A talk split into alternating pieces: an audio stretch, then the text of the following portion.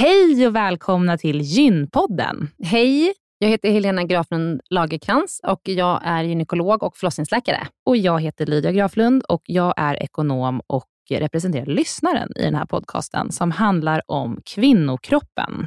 Det är vetenskaplig fakta om kvinnokroppen och det du hör i den här podden är det som man kan höra om man får träffa en läkare eller en barnmorska i ett eh, möte. Men ibland så bjuder vi in gäster som berättar om sina personliga erfarenheter och ibland är det också spekulation, men då är det verkligen tydligt att det är spekulation.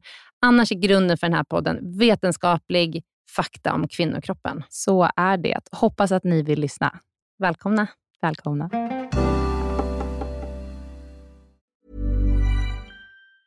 Hey, it's Ryan Reynolds, and I'm here with Keith, co star of my upcoming film, If, only in theaters, May 17th. Do you want to tell people the big news? All right, I'll do it. Sign up now and you'll get unlimited for $15 a month in six months of Paramount Plus Essential Plan on us. Mintmobile.com slash switch. Upfront payment of $45 equivalent to $15 per month. Unlimited over 40 gigabytes per month. Face lower speeds. Videos at 480p. Active Mint customers by 531.24 get six months of Paramount Plus Essential Plan. Auto renews after six months. Offer ends May 31st, 2024. Separate Paramount Plus registration required. Terms and conditions apply if rated PG.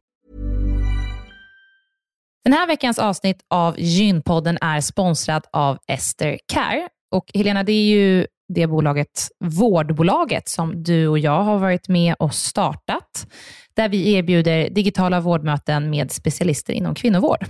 Precis. Och vi vet att det är väldigt mycket vårdpersonal som lyssnar på Gynpodden, vilket vi är jätteglada för. Och vi behöver alltid fler gynekologer till SDKR. Så därför vill vi nu göra en shout-out till alla er som lyssnar ute som vill vara med och förändra svensk kvinnovård. Vi söker specialister inom gynekologi, men också ST-läkare som har kommit en bit in i sin ST och som vill arbeta digitalt eh, med handledning på, hos oss på SDKR. Mm. Och precis som det är för våra patienter som kan söka vård hos oss, det vill säga att de kan bo vart som helst i landet eftersom vi är digitala. Om man laddar ner appen och så bokar man ett vårdmöte, så kan ju även läkaren bo vart som helst i landet eller flytta under tiden man jobbar hos oss. Det är ju väldigt, väldigt flexibelt eftersom eh, man jobbar hemifrån. Och Jag tänker att det måste ju också vara helt underbart att som läkare kunna arbeta hemifrån och planera sin egen tid några dagar i veckan. Ja, verkligen. Och samtidigt vara med och förändra kvinnovården med kollegor som är otroligt drivna och engagerade. Det är jätteroligt att jobba på SDKR. Och jag tycker att det här är en häftig grej som vi gör just nu, att vi erbjuder gyn, äh, gynvård i hela landet. Och vilka är de vanligaste patientmötena du tar, Helena? Ja, men det är ju klimakteriet, eh, PMS, eh, mensbesvär. Och det är ju såklart ärenden och eh, diagnoser som går att hantera digitalt. Men vi remitterar också vidare när det behövs mm. Eh, och tar labbprover när det behövs mm. och så vidare. Mm. Så gå in på sdcare.com, klicka på jobba hos oss i menyn för att läsa mer och skicka in en ansökan. Tack så mycket. Tack och välkomna. Jag tror att många känner som jag just nu en stor sorg för vad som händer i Ukraina och att man känner att man vill på något sätt kunna hjälpa till, men kanske inte vet exakt hur. Ett tips från oss på Gynpodden är att bidra till flyktingarna som lämnar Ukraina just nu, vilket man kan göra via UNHCR, som är FNs flyktingorgan. Eh, krisen drabbar både barn och familjer och liv och säkerhet är i fara och UNHCR är på plats. Så man kan bidra med eh, olika typer av summor som, som kommer att hjälpa människorna som är på flykt just nu. Ett eh, exempel är 370 kronor räcker till ett akut nödpaket som räddar eh, livet på människor som eh, är i en akut situation idag. Och eh, om man bidrar till UNHCR så dubblas din gåva av Akelius Foundation. Så gå in på unhcr.se eh, och eh, bidra helt enkelt. Tack. Hej och välkomna till Gynpodden. Hej. Jag heter Helena Graflund Lagerkrans. Och jag heter Lydia Graflund. Hur är läget Lydia? Jättebra. Jättebra. Ja, är du peppad på dagens avsnitt? Jag är sjukt peppad på dagens avsnitt och dagens gäst. Och dagens gäst. Mm. Ska vi börja med att presentera dagens gäst? För mm. du är ju något av en kändis. Du är ju influencer och heter Asabia Britton. Mm. Välkommen. Tack så mycket. Asabia, vem är du?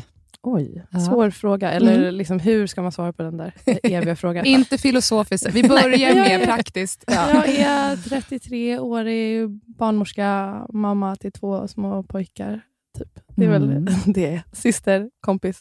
Systerkompis. Ja. Och sen är du också influencer, för det är faktiskt så vi har hittat dig. Mm. Jag har så svårt för det där ordet, men ja, Ja. det är väl så. så Ja, är men, det. i mina Men så här då, du påverkar många kvinnor. Ja. Ja, Mm. Mm. jag. Eh, För du har ett eh, Instagramkonto som heter Asabia. jag fick det namnet, jag är jätteglad för det. Ja, Eller det är det super. jag heter. Ja.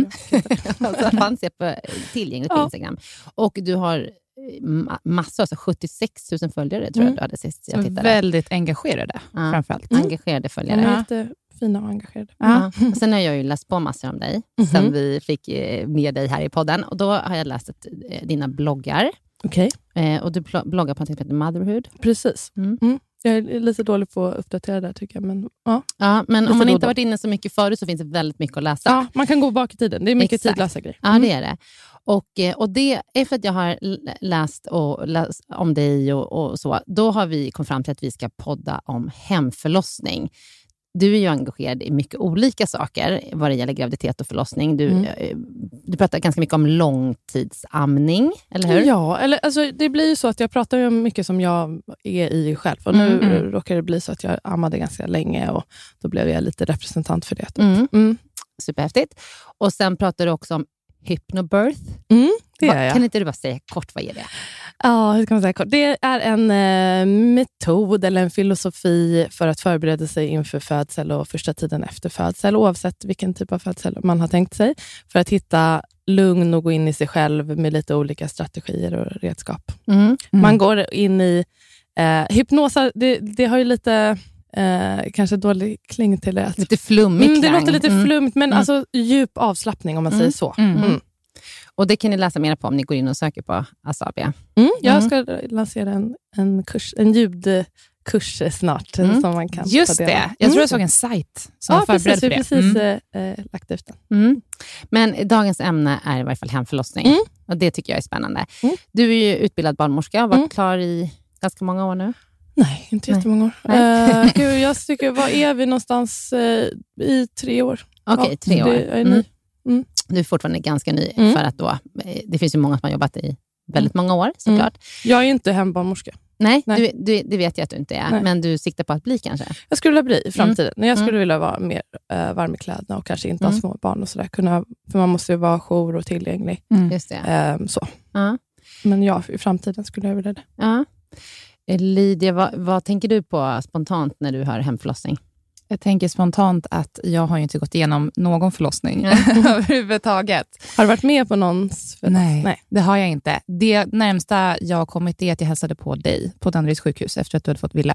Ja. Efter? Ja. Eh, Mm. Dagen efter eller så, Mm. så kom vi dit och hälsade på. Mm. Det var väldigt fint.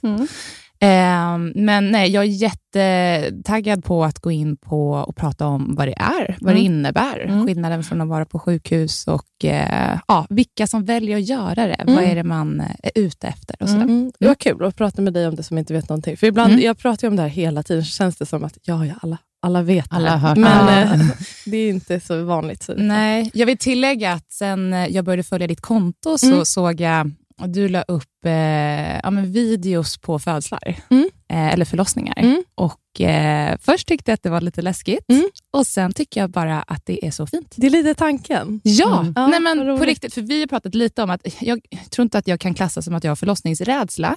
Men däremot så har jag er, mina stora systrar, som har gått igenom olika förlossningar. Mm. Och eh, det har gått mer eller mindre bra. Och det har ju Alla ändå... har gått bra. Har de det? För då Ja. är jag lite orolig för hur illa det kan gå. För ibland har det låtit som att det har varit lite problematiskt. Nej, varit men mer lite- eller mindre svårt. Nej, men lite långdraget och något akut kejsarsnitt, Ja. men allting har ju Men gått jag har bra. i alla fall tyckt att det känns lite läskigt. Mm. Eh, och jag tyckte att det där verkligen hjälpte mig att förstå mer vad som faktiskt händer. Mm. Jag tyckte det var, det var jättefint kul. att se. Mm. Det är det jag vill. Mm. Det ska bli lite mera... Att det ska kännas lite vanligare, normalt, något som Ja. faktiskt sker varje dag. Vilket Nu det skickar jag det till min pojkvän varje dag. Vad roligt. Så han får titta på det tack. också. Kan inte han gå in och följa allt? Och jag skickar det till alla mina kompisar. Jo, Ja, men precis. Det är många som skriver så. Jag skickar till min kille, men jag har ju typ ing, jag har 4 manliga följare. Okej, men hörni, nu kör vi Ja, avlossning. nu kör vi.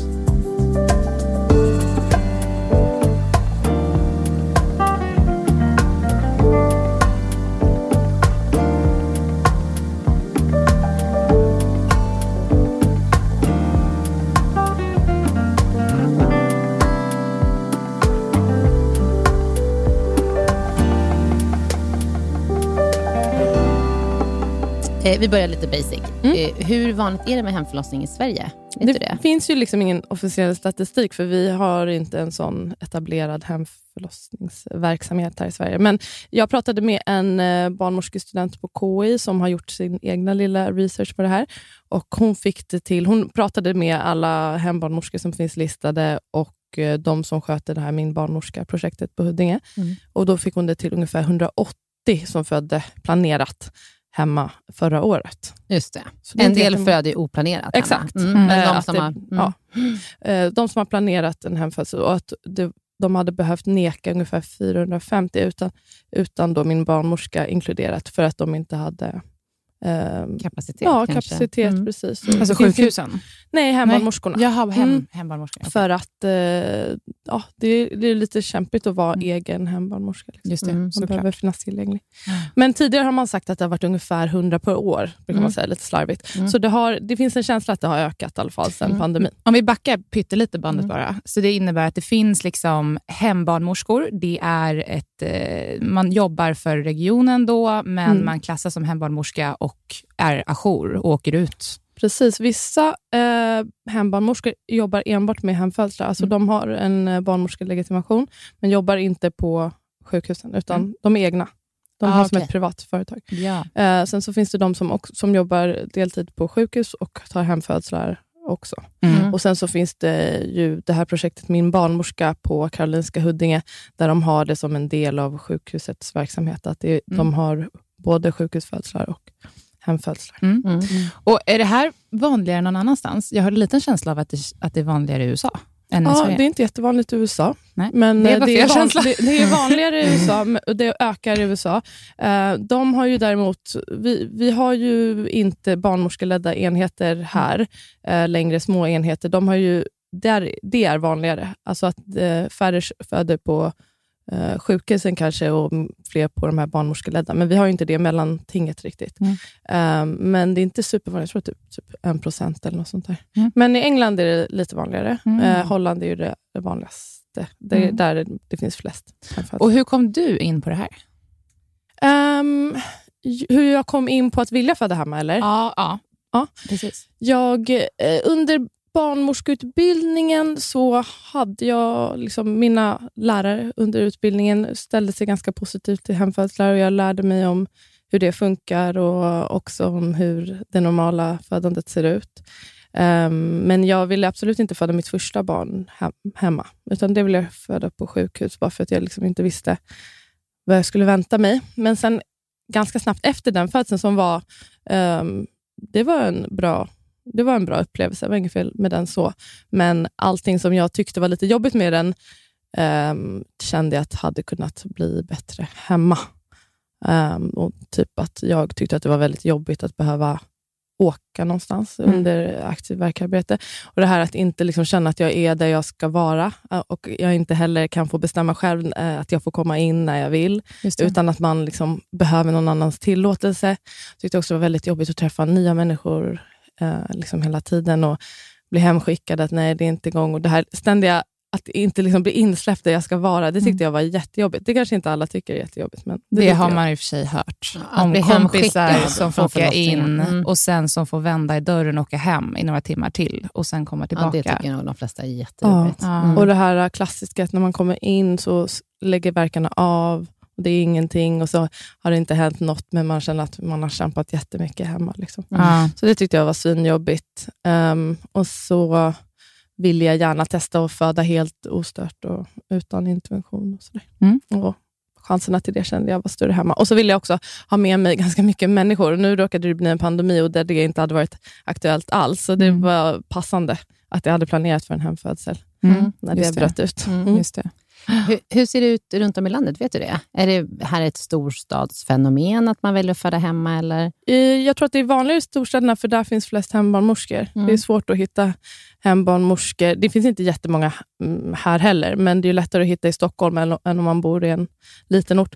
Och Man skulle gärna också ha relativt nära till ett, ett sjukhus. Ehm, så Det är vanligare i storstäderna, skulle jag vilja påstå. Men jag har ingen siffra. Så Nej. Okej. hur det ser ut. Och ehm, hur går det till då? Hur gör man nu om man känner då att det här kanske skulle vara någonting för mig? Mm. Ehm, och man vill ha en barnmorska med sig, tänker jag då. Alltså, det är ju det som rekommenderas i alla fall. Ehm, att man ska ha en, en erfaren barnmorska eller en läkare som skulle känna sig bekväm med det. Mm. Ehm, då börjar man med att kontakta en hembarnmorska. Man kan gå in på födahemma.nu heter det, eller .se, där de finns listade. Och höra av sig och liksom göra upp en plan med dem helt enkelt. Och så finns det vissa kriterier som de vill att man ska uppfylla. Att det ska vara de, det är lite olika beroende på vem man pratar med, men de vill att det ska vara en, en normal graviditet. Man ska ha gått på mödravården, genomgått basprogrammet. Um, vissa vill att man ska vara omföderska. Om man ska få det bekostat av regionen och via min barnmorska, och så där, då måste man vara omföderska. Mm. Um, det ska vara bara ett barn i magen, huvud ner. Liksom, allting ska vara helt normalt. Supernormalt. Mm. Normalt Rätt blodtryck. och- förutsättningar Ja, för en... nära sjukhus som sagt. Ja, Mm. precis. Mm. Så. Okej, och man kan få det bekostat av regionen, men kostar det ingenting då för patienten? Eh, nej, precis. inte Om det. är Nej. via, då är det som en vanlig. Eller vanlig. ingenting. Det kostar väl... Får man inte någon räkning på? Jo, Hundra ja, några, några hundralappar. Ja, exakt. och. Patientavgift. Ja, så- Mm. Ja, precis. Jag, jag kan inte svara på, men det, det är liksom beko- helt bekostat då, Mm. om man får det via regionen. Men om man kost, bekostar det själv, Mm. så kostar det ungefär, det är också lite olika beroende på vad man har för deal, om man kör timpris eller hur man gör, men mellan 20 och 30 000. Mm, just Mm. det. Och när jag tittade på din blogg och såg alla bilderna så verkar det som att alla har en liten pool där hemma då. Var det på den här blogginlägget om olika upple- ja. eh, Många föder i vatten, det är Ja. jättevanligt att föda Mm. i vatten hemma. Mm, Och den köper man hem. man kan hyra den. Man Och så, den. så är det så här engångsinlägg som man har i, så att eh, Mm. det är fräscht. Och den slänger man, men annars kan man hyra. Mm. Annars det skulle vara jobbigt om man behövde köpa den. Ja. Ja. ja, Okej. Eh, Och så startar man med verka då, hemma. Ja, man träffar ringer sin man. barnmorska eh, först i Mm. typ vecka 37 och så har, man kan ha kontakt innan och kunna ställa sina frågor. och så. Mm. Vecka 37 så eh, har man ett samtal och går igenom allt som behöver gås igenom. Och Sen em, så hör man av sig då så fort det sätter igång Mm. Em, och eh, bestämmer om de ska komma in eller inte. Mm. Och så kommer de. Mm. Mm. Och sen kommer de. Ja, Nej. Sen kommer bebisen och så Och sen kommer och så behöver man typ flytta sig. Ja. Men om, om det inte startar spontant och så går man till Ja. fullgången tid och några veckor över, kör man också igångsättningen hemma? Nej, Det gör nej. man inte. Nej. för det, då är det ju inte Då är det inte normalt. helt normalt. Nej. Nej. Alltså det är väldigt eh, hårda krav för att det- det ska vara, anses vara säkert att föda hemma. Mm. Ehm, det ska ju inte vara, alltså, också under födselns gång, om någonting händer där det inte längre klassas som normalt, då får Mm. man ju ändra vårdnivå och eh, konvertera till sjukhus. Och, Mm. ehm, till, alltså det kan vara, eh, om det är mekonium i fostervattnet till exempel, då är det sjukhus. Okej. Ja. Mm. Om det är vadå? Om, det är baj, om barnet har bajsat i, i fostervattnet, nu ska jag inte säga jag ska inte svara för hur alla gör, men det är så här jag har fått lära mig och Mm. det är så vi skulle ha gjort om det hade varit så i mitt fall. Ehm, om det var mycket bajs i fostervattnet, Mm. då kan det ju vara en indikation på att barnet är stressat och då hade man Mhm. flyttat till sjukhus. Mm. Även fast det inte behöver vara någon fara. Men, Nej. Vad har man för slags övervakning på barnet? Eh, lyssna med tratt eller Dopton. Ja. Så tratt, det är ju en sån här liten trädosa där man liksom hör tuk, tuk, tuk, tuk. Man kan lyssna på hjärt- hjärtljuden. Mm. Och, Ja, eh, vi hade en Mm. Dopton. och en Dopton, då är det... Ja, precis. Att det, man lyssnar. det är Doppler. Alltså, Doppler, ja precis. Ja, Doppler, precis. Och, eh, och då hör man ju också fosterljuden. Mm. Mm, så man Precis. kollar att de är normala. Mm. Mm. Och eh, Kan man få någon smärtlindring? Eh, vattnet är ju den, Mm. det är därför mm, många föder i vatten, för det är ju fin smärtlindring. Men medicinsk smärtlindring, nej. För det är också just att det ska vara helt eh, så låg risk som möjligt. Så Mm. inga, eh, nej, ingen, ingen liksom, tyngre bedövning ges. Eh, det är sterila kvaddlar skulle man kunna ge. Mm. Mm. Mm. Som är sterilt vatten som man ger precis under huden som frisätter endorfin. Först är det ganska ont och sen frisätter endorfiner och smärtlindrar på den punkt man har valt att sätta det på. Helt ärligt, tycker du att det funkar? Jag, jag gillade faktiskt sterila kvaddlar när jag hade det första, Mm. första födseln. Mm, jag tyckte faktiskt det funkar, men Ja. sen det gjorde ju väldigt ont att sätta dem Mm. först. Men, och sen så håller det inte så där superlänge. Nej. Men ja, jag tycker Ja, det funkar. bra. vissa Ja. avskyr det, vissa tycker Mm. ju att det är värre än hela... Hela förlossningen. Ja. Då kanske man inte ska välja det nästa gång. Nej, precis. Man kanske måste vara bra med att varna att det kommer liksom göra ont ett tag. Ja, just det. Mm. Nej, men så det är det man har. Eh, och så kan man ju ta en Alvedon kanske. Mm. Och sen efteråt, och så, och så föder man barnet eh, och det går förhoppningsvis då framåt med bra progress och man, eh, ja, fina fosterljud så att man inte behöver bryta och åka in. Precis, det är det vanligaste skälet till att Mm. man åker in, att, att det är en långsam progress och att man kanske behöver verkstimulerande. Då. Mm. Um, ja, men om förutsatt att det inte blir så, så föder man. Och hur många bryter att åka in för att det gör för ont? Behöver jag, vet, jag har tyvärr ingen siffra på det heller, men eh, det, för det finns liksom ingen statistik på hemfödslar tyvärr. Eh, men det vanligaste skälet vad jag förstår är att det är långdraget, eller att den som föder är för trött, Mm. eh, eller behöver mer smärtlindring, Mm. eller att det är eh, vattenavgång utan eh, värkarbete. Man behöver, Mm. man behöver antibiotika.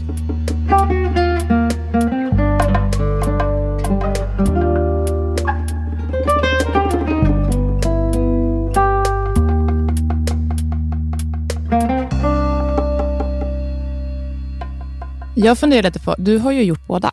Mm. Kan inte du berätta lite om hur du uppfattade skillnaden mellan att föda på sjukhus första gången och sen göra det hemma andra? Mm. Ehm, den stora fördelen var ju det här att jag slapp ta mig någonstans. Jag, jag upplevde det som väldigt skönt att känna att jag är här och alla får komma till mig. Mm. Att jag kunde så fort det satte igång där på natten så tappade jag upp ett bad och, och låg där tills jag födde honom. Det var inte tanken att jag skulle föda i badkaret. Jag hade planer med poolen och det, men det, jag hann inte riktigt med det. Ehm, så det var den stora skillnaden. Också det här att man slapp sociala ansvaret i att träffa nya människor och ta in nya kontakter, och sånt som jag tyckte var ganska jobbigt. Mm. Så Det var en fördel för mig. Och efteråt, att jag inte behövde åka någonstans eh, då. Och att jag liksom bara gick över till min soffa och åt frukost. Och Sen Mm. kom barnläkare till mig två dagar efter. Jag liksom lämnade inte hemmet på jättelänge efter. Mm. Så det var härligt. Ehm, och så, så kände jag mig också, det, precis det som jag hade önskat. Jag ville vara helt ostörd och göra det här helt själv. Mm. Det är ju inte alla som har det behovet, men jag ville verkligen bara testa hur det skulle vara Mm. och få va- vara liksom helt ostörd. Och jag kände mig väldigt respekterad i det. Det var så skönt att båda, eh, känna båda barnmorskor som jag hade och känna att de litade helt på mig. Mm. Mm. Och, Får jag och, bara, det Mm. som, som jag Ja. skulle komma till, när jag, och sen har barnet kommit. Mm. Eh, och vad, hur, så man, om man har en bristning, sy- sys de alltid hemma eller kan det ibland vara så att de måste åka in för att sy bristningen? Vet du någonting Ja, om det? alltså, det är ju också en fördel med hemfödsel, att det är lite mindre risk för eh, stora bristningar, har man sett. Men eh, om det är en komplicerad bristning, som är, vilket är ovanligt, men då får man åka in och, Mm. och eh, sy på operation om det behövs, eller av specialist. Mm. Men eh, i regel så syr man i hemmet, liksom, Mm. om det är en helt vanlig Mm.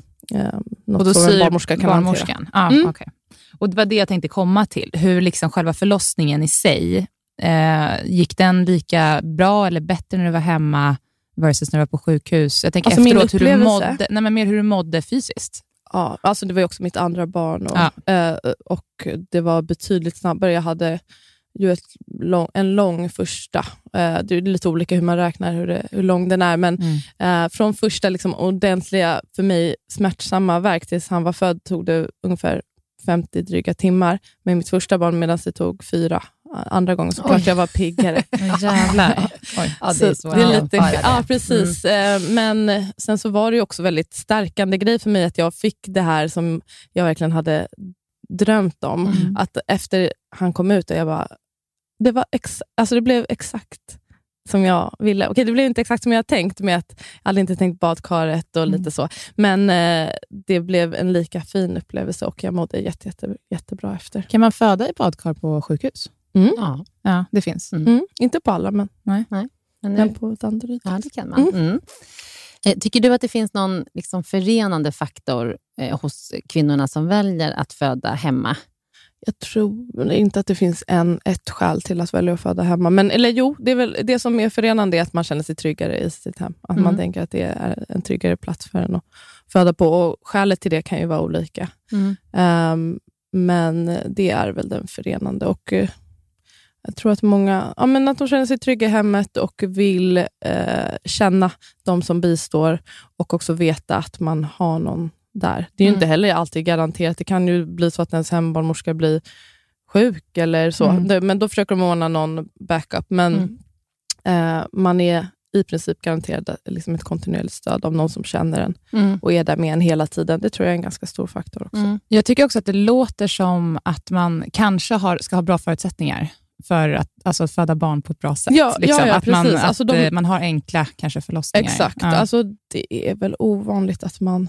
De, alla vill ju eh, föda ett friskt barn och vill må bra själv. Man försöker inte utsätta sig eller sitt barn Mm. för någonting som är farligt. Och eh, De allra flesta som väljer att föda hemma och gör det med en barnmorska är ju verkligen låg risk och har alla förutsättningar för en normal födsel. Ja. Mm. När, jag, när jag läste runt lite eh, på internet om eh, hemförlossningar och kvinnor som har gjort det och som vill göra det, eller Mm. som blev tvungna att bryta och åka in.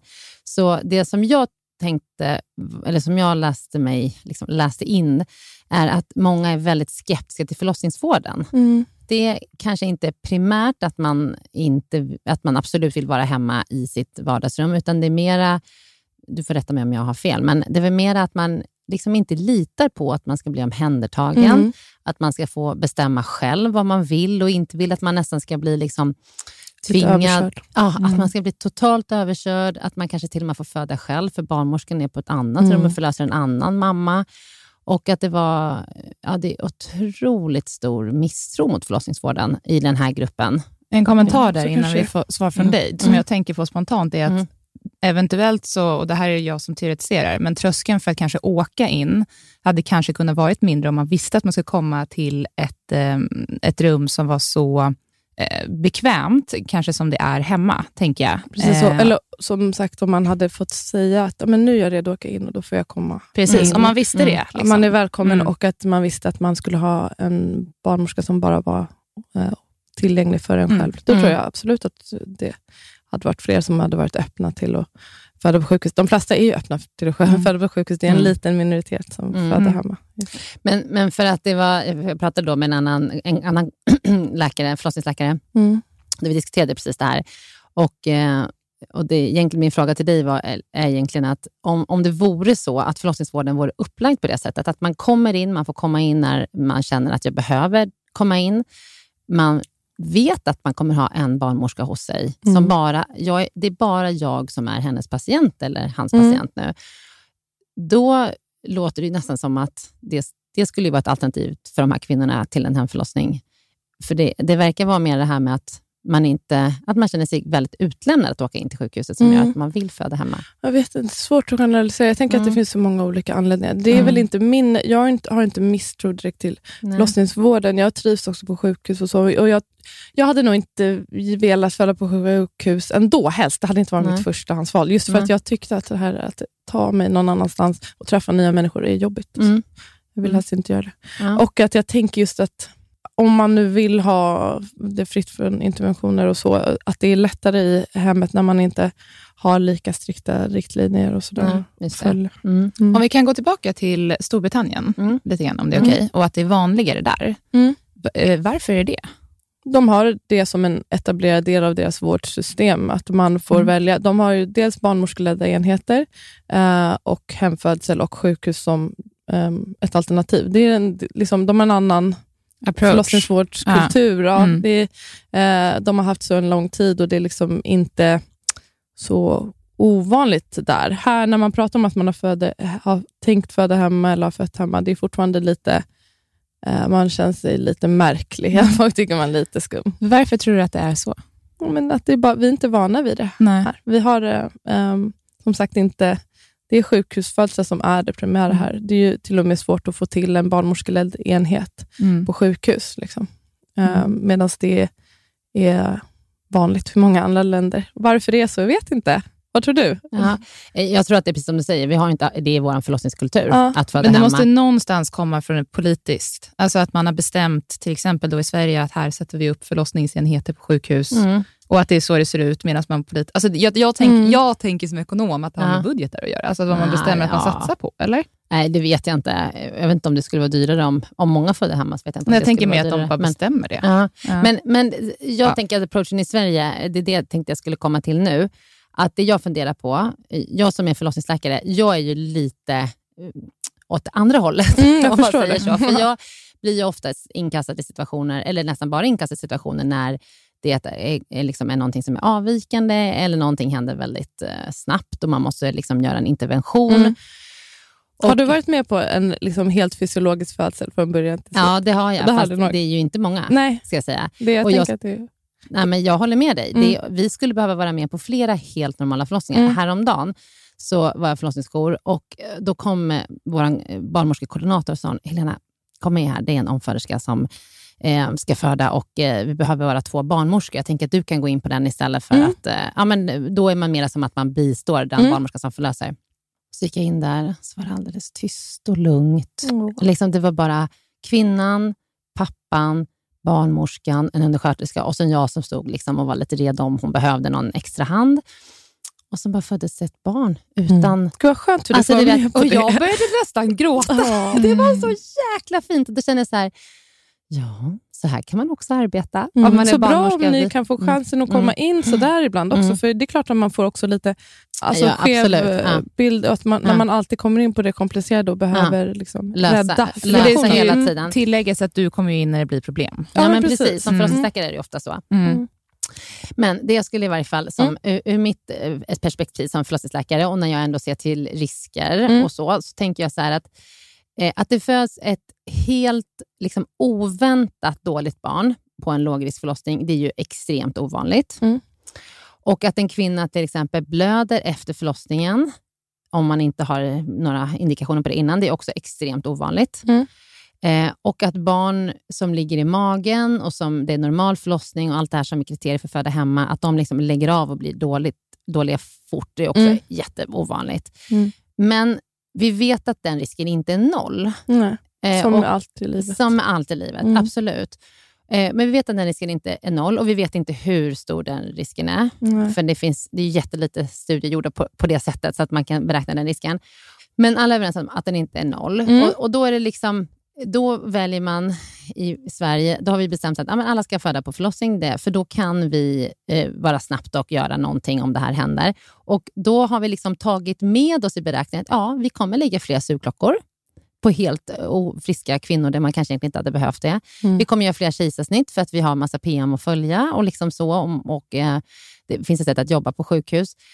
Men väger den risken upp för den här lilla låga risken att de skulle gå fel om man inte är på sjukhus? Det är liksom det, Mm. Det får man ju, sätt som är tänker att- diskussionen, tänker jag. Jag tänker att det får man ju också bedöma lite själv. Mm. Eh, Jag förstår att det inte är det för alla. Mm. Och jag, tycker, jag försöker aldrig säga att det hemföds är någonting som alla ska Mm. eftersträva och inte heller om man har kriterier och så. Det viktigaste är ju att man själv ska känna att man vill det. Mm. Och Jag tycker att det ska vara en jämlik vård i Sverige så att alla ska ha samma möjligheter till det här Mm. oavsett liksom, ek- ekonomisk situation eller vart i landet man bor. Men uh, utifrån när jag eh, tog beslutet att föda Mm. hem, jag kan inte svara för alla gör sin riskbedömning, men jag tänkte så här, ja, men jag vet, jag har tagit del av forskningen, det finns ingen forskning i Sverige för vi har så få, men Mm. att risken för stor blödning är mindre hemma, risken för stor bristning är mindre hemma. Eh, riskerna för barnet, just att någonting mm, väldigt allvarligt eller att den ska dö, är samma hemma som på sjukhus, Mm. från de studier som finns. Ehm, jag har ett frisk, normal graviditet och eh, födsel bakom mig. Jag har två barnmorskor som jag känner med mig hela tiden. Mm. Att något ska hända eh, kändes otroligt osannolikt. Att det skulle Mm. hända sådär superakut, att vi inte hinner in till sjukhus eller kan ringa ambulans då i värsta fall och kan hjälpa eh, Mm. Mm. situationen. Så det kändes att risken var så pass liten att fördelarna för mig övervägde den Mm. risken. Men ja, om någonting hade hänt, att barnet kom ut och hade en, en jag vet inte, oväntad missbildning, så Mm. behövde hjälp snabbt och eh, barnet då hade dött eh, i hemmet, då hade jag väl mått eh, skit över det. Men jag, Mm. Det hade du gjort eh, Ja, på precis. sjukhus också Mm. Exakt. Jag- jag bara tänker, ja, det är Mm. väl som annars i livet, man liksom sätter sitt barn i, i bilen fast man vet att man hade kunnat krocka där och Mm. då hade de kunnat dö. Men jag gör det ändå för att Mm. jag, jag upplever att eh, Fördelarna mm, är större. är större. Ja. och jag tänker att det är så osannolikt. Mm. Mm. Och jag Jättebra tänker, svar. Jättebra Mm. svar. Mm. Jag tänker som i genomgående mycket i våra poddavsnitt, att det är kvinnans val. Ja. Det är kvinnans Alltså, det är ju upp och man kvinnan. gör liksom inte någonting, det är inte ja, det är verkligen inte något jag tror man gör lättvindigt, utan man har ju tänkt igenom det här jättemycket. Och det, man vill ju att det ska vara eh, en positiv upplevelse Mm. för sig själv, men också säkert för sitt barn, givetvis. Jag, Mm. jag tänkte att för mig är det en eh, större chans att det här blir eh, okomplicerat och positivt Mm. för både mig och barnet om jag Mm. får föda hemma. Mm. Mm. Och Det kan jag tänka mig att det blir. Alltså har man rätt förutsättningar, då låter ju det såklart skönare att inte behöva åka in, stå och försöka komma in. Om man är trygg hem. med det. Ja, Ja. men om man Mm. är trygg med det och man vet att bebisen ligger rätt och Mm. man vet att, som du hade liksom gått igenom en förlossning innan och det gick bra. Alltså då, då låter ju det såklart skönt. Eh, sen Och så, så, som sagt, under, och det, det är ju hela tiden en eh, bedömning och Mm. barnmorskorna är ju jättevana. De, blir, de är så skickliga också för de har så mycket ansvar och liksom Mm. får följa en graviditet och en födsel liksom från början till slut med en och samma person. Eh, att man bedömer hela tiden, är det här normalt? Är det någonting Mm. som är det minsta avvikande eller blir liksom sjukligt, ja då är det sjukhus det som mm, gäller. Oftast finns faktiskt tiden Mm. att kunna konvertera. Då. Och Mm. Jag skulle inte, även fast jag inte vill föda på sjukhus, jag, jag skulle faktiskt inte se det som ett misslyckande. Tvärtom, då skulle jag känna att det här var ju, då har det fungerat som det ska. Mm. Att Mm. man har tagit det Att beslutet. man det handlar inte om det. Liksom. Det är inte Mm. hemma till varje pris. Nej, nej. Absolut Nej. inte.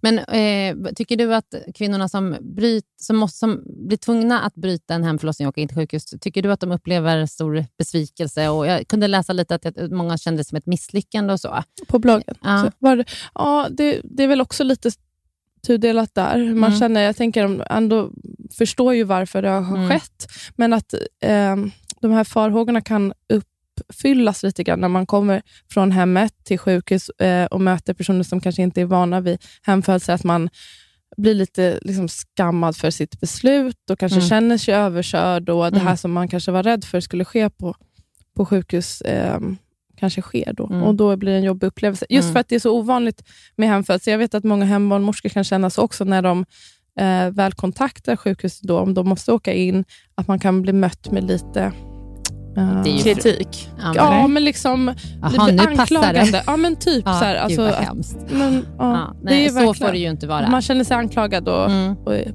att man har gjort något fel. Liksom. Mm. Ja. Ja, men vi, vi, vi säger det igen, liksom att det är ju alltid kvinnans val. Ja.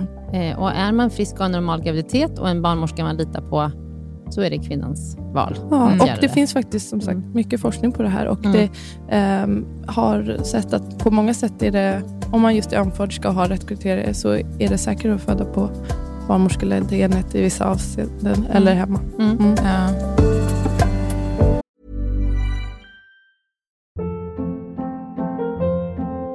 Hold up. What was that? Boring. No flavor. That was as bad as those leftovers you ate all week. Kiki Palmer here, and it's time to say hello to something fresh and guilt-free. Hello Fresh. Jazz up dinner with pecan-crusted chicken or garlic butter shrimp scampi. Now that's music to my mouth. Hello Fresh. Let's get this dinner party started. Discover all the delicious possibilities at hellofresh.com. Hey, it's Ryan Reynolds, and I'm here with Keith, co star of my upcoming film, If, only in theaters, May 17th. Do you want to tell people the big news? All right, I'll do it. Sign up now and you'll get unlimited for $15 a month in six months of Paramount Plus Essential Plan on us. Mintmobile.com slash switch. Upfront payment of $45 equivalent to $15 per month. Unlimited over 40 gigabytes per month. Face lower speeds. Videos at 480p. Active Mint customers by 531.24 get six months of Paramount Plus Essential Plan. Auto renews after six months. Offer ends May 31st, 2024. Separate Paramount Plus registration required. Terms and conditions apply if rated PG. Den här veckan så är Gynpoddens avsnitt sponsrat av hemsidan mittpreventivmedel.se som är en eh, informationshemsida gjord av Bayer. Mm. Och vi har pratat om den tidigare i avsnitt eh, om att eh, det finns olika tester du kan ta, eller det finns ett test du kan ta. Du kan också gå in och jämföra olika preventivmedelsmetoder för att se vilka som är bäst för dig och du Mm. kan titta på en film där Mm. du kan förbereda dig inför att du ska träffa barnmorska eller gynekolog och skaffa ett pre- preventivmedel. Men det vi skulle vilja berätta om idag, det är att det finns också då eh, på mittpreventivmedel.se så finns det en bra lathund om man råkar glömma ta sitt p-piller, eftersom det beror ju lite på liksom när i kartan som du glömmer att ta ditt piller. Mm. Och Då kan du gå in under rubriken “Känner du igen dig?” så finns det en rubrik som heter “Undvika oplanerad graviditet”. Mm. Och Där är listat sådana här saker då som kan hända. Att mensen är sen, du har glömt att ta p-pillret, behov av akut p-piller och kondomen gick sönder. Mm. Ja, du vet Lydia, olika saker som kan hända Mm. som ändå gör att man blir sjukt orolig och behöver få information om vad som kan hända. Så börja med att gå in och läsa på den här sidan för att se liksom lite var passar du in någonstans. Mm. Det här är faktiskt en väldigt viktig del av den här hemsidan. Ja, och det är en superenkel guide där man Mm. fyller i hur många piller man har glömt, vilken sorts karta det var. Är det en karta med fyra eller sju sockerpiller, inga alls? Ehm, ja. Så att det, är- det är väldigt anpassat till din situation och sen Mm. så får du råd. Mm.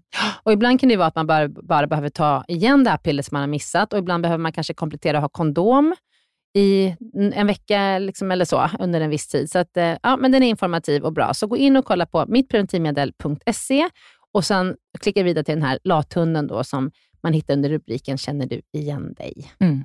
Jättebra sida. Tack Eh, Bayer. Tack Bayer.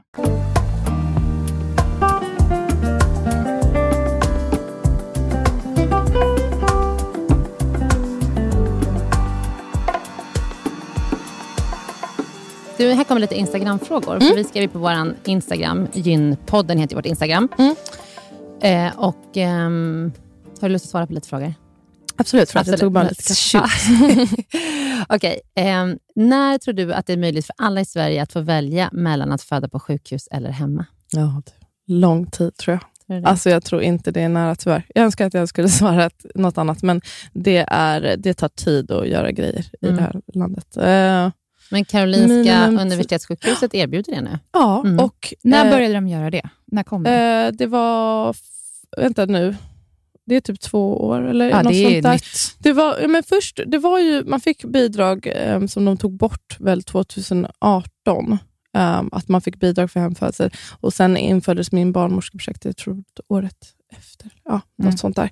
Eh, men det kommer, jag tror att fler sjukhus kommer ansluta sig till det och erbjuda det. Men det är ju bara Stockholm, alltså att det ska vara tillgängligt till hela landet. Det är det jag tänker kommer dröja väldigt länge. Mm. Mm. Och överallt kanske det inte heller är rent geografiskt möjligt när det är sådär 10 mil till förlossningen. Så att det, det är ju sådana saker som påverkar i, Mm. en del av Sverige. Och Då hade man ju velat ha kanske små barnmorskeledda enheter. Mm. Att de kunde ha något sånt alternativ. Mm, just det. Okej, eh, nästa fråga. Här tror jag kommer från en barnmorska. Vågar man jobba med hemförlossning utanför till exempel projekt? Tänk om något går snett, då står man ju själv. Eller? Mm, det är som sagt nog inte för alla. Eh, man måste vara en speciell, lite speciell person tror jag att ta på sig det. Mm. Eh, och Det finns en rädsla för, för sin legitimation, just för att det finns en eh, lite mm, förutfattade meningar om det här med att föda hem och så. så att, eh, men om man, då, då gäller det bara att man gör allting till punkt och pricka ri- rätt och riktigt. Mm. Då har, har man ju, ska man inte ha någonting att oroa sig för. Nej, precis. Det är ju inte olagligt, alltså man får föda hemma. det är inte ja, fel, så det är inget brott. kommer också en barnmorskefråga tror jag. På sjukhus kontaktar man ju en läkare vid komplikationer, men vid hemförlossning står man för hela ansvaret själv. Ja, ofta så har man ju, eh, det är lite olika hur de jobbar, men mm, många gånger så har man eh, andra barnmorska som är med under framfödandet och som man kan bolla med. Men om det som sagt, om det är någonting som är det minsta onormalt eller avvikande, då får man ju kontakta sjukhus om Mm. att komma in för kontroll. Och har man, eh, det går tillbaka lite till vad vi pratade om Mm. innan, själva processen i sig. Och innan man då kommer till själva förlossningen i sig, då har man varit på sjukhus och gjort koller och undersökningar, för man behöver väl ultraljud för att kolla om Man har varit hos- liksom, Mödravården eh, på Ah, okej. kontroller. Mm. Och, ja, kanske om det är något speciellt så kan man ha varit på Mm. eh, mottagning på sjukhus, men Mm. jag hade inte varit det. Nej. Mm. Nu har du nästan redan svarat på nästa fråga, men kan vilken barnmorska som helst jobba med hemförlossningar? Jag Japp. tänker typ, ja, japp. Mm. Men jag tänker typ på ansvar, juridik, om någonting går snett eller så. Alla kan, Alla men kan. eh, de flesta är ju eh, hyfsat erfarna. Mm. Mm. Men man behöver, alltså, man kan bli hembarnmorska dag, dag ett om man känner sig bekväm med det. Har hembarnmorskor sämre förutsättningar att sy? Bristningar? Det beror väl på lite vad de har för utrustning, men det är ju samma sutureringsmaterial som man använder sig av. Ehm, det skulle vara ljussättning då kanske, om man, att man ska ha en bra lampa också, men ehm, annars nej. Man eh, har ju samma kunskaper och samma Mm. material. Det, och sen så ofta som sagt har man en andra barnmorska med sig som kan titta, Mm. precis som på sjukhus. Mm. Man har ingen gynstol dock. Nej, det har man inte, men det går att läsa ganska bra. Ja. Man får hålla upp benen Precis. Vi, så man kommer åt. Jag var på en hemfödsel för inte så länge sedan. Då, eh, ja, hon låg på, på en madrass på golvet och stod upp benen. Och så, så man satt kanske lite, inte helt ergonomiskt, men det går absolut Mm. till. Ja. Eh, och hur ser det ut med möjlighet till smärtlindring? Det har vi redan pratat om. Mm, om, man, om man vill ha eh, tillgång till eh, lustgas eller eh, epidural, eller så, då är det inte hemfödsel valet man ska göra. Utan det, det är vatten framför allt som är smärtlindringen. Mm. Mm. Eh, vilka kontraindikationer finns det? Jag har två barn med svåra immuniseringar. Är det en kontraindikation? Svar ja, skulle jag Ja, säga. Vad alltså är det- svåra immuniseringar? Nu måste jag bryta in här. Ja, immuniseringar är om barn, alltså att eh, antikroppar går över från mamman till barnet och att det påverkar barnets blod. Där Mm. oftast då. Det kan ju vara ehm, väldigt farligt. Hur Ja. ser man det när ett barn kommer ut? Ja, det tar man oftast reda på innan. Okej. Det Alltså, ser man, på, man nu- kollar blodgruppering och så kan man se ehm, om, barnet, äh, om mamman bär på en viss... Ja, och det finns oli, väldigt må, många olika sorters immuniseringar och det är ganska komplicerat. Jag är Mm. inte proffs på det. Men jag skulle jag- också säga att då är, är man inte liksom förstahandskandidat till att föda hemma. Skulle jag, säga. jag skulle tycka att sjukhus är bättre då. Och då vet Absolut. man, för man vet det innan. Det är inte någonting man upptäcker när barnet har kommit ut, utan då har man det är testat. säkert att man vet det innan, men om Mm. man har två barn tidigare med svåra immuniseringar så skulle jag eh, säga att då skulle inte Då jag jag rekommendera. fått- Nej, precis. Jag skulle också säga samma. Mm. Eh, Men det, är som sagt, det är inte... eh, det är ju inte liksom, alla får föda hemma, men det Mm. kan vara svårt att hitta en barnmorska som vill bistå. En sån. Mm. Just det. Mm. Mm. Hur går dokumentationen till? Eh, pappersjournal är det, i alla fall när det är privata hembarnmorskor. Jag vet inte hur man gör på min barnmorska. Ehm, om de Ja. något på något annat sätt. Men det är eh, pappers. Och vilka läkemedel kan ges? Har vi redan pratat om. Alvedon. Aha, ja, men, vi, men det Mm. finns ju läkemedel. Um, de har med sig förstärkt synt och Okej, lite så, så. det ger man efteråt? Nej, här- det ger man inte Nej. på rutin, men Nej. den finns ifall det skulle bli en blödning. Mm. Ja, så man, det finns, barnmorskan har med sig lite Mm. ehm, sånt som man kan ge vid blödning eller om man måste stanna av verkarna eller eh, behöver ge vätska eller glukos. Eller så. Man har med sig PVK så där, om det Okej. skulle behövas. Mm. Och lite sånt som kan behövas om barnet behöver andningshjälp. Mm. Men ehm, det brukar ju sällan användas. Men det finns eh, grejer ifall det skulle Mm. hända någonting. På sjukhus får ju, eller erbjuds i alla fall alla barn K-vitamin så fort de kommer ut. Ja, det, det kan man också få om man vill. Mm. Mm.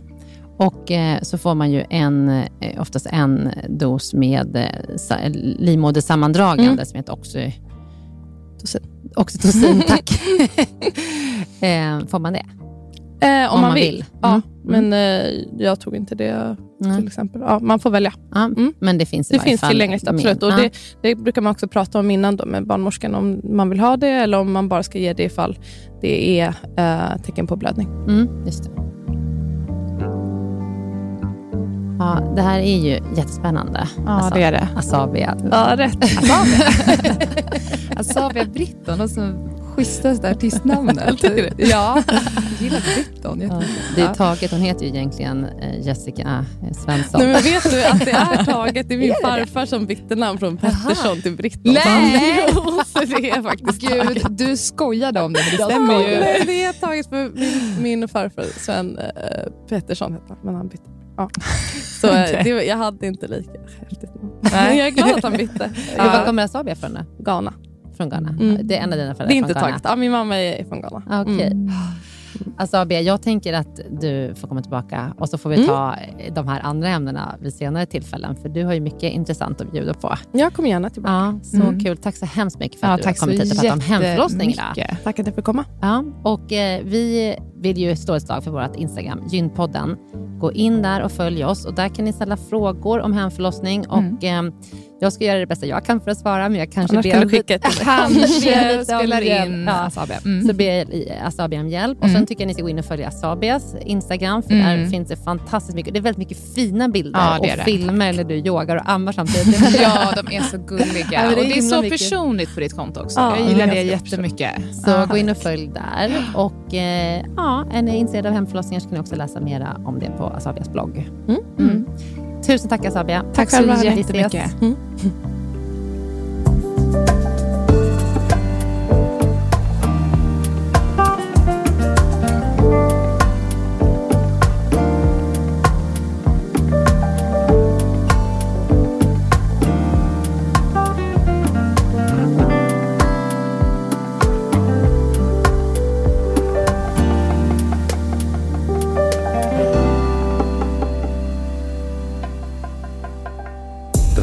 podcasten är producerad av Perfect Day Media.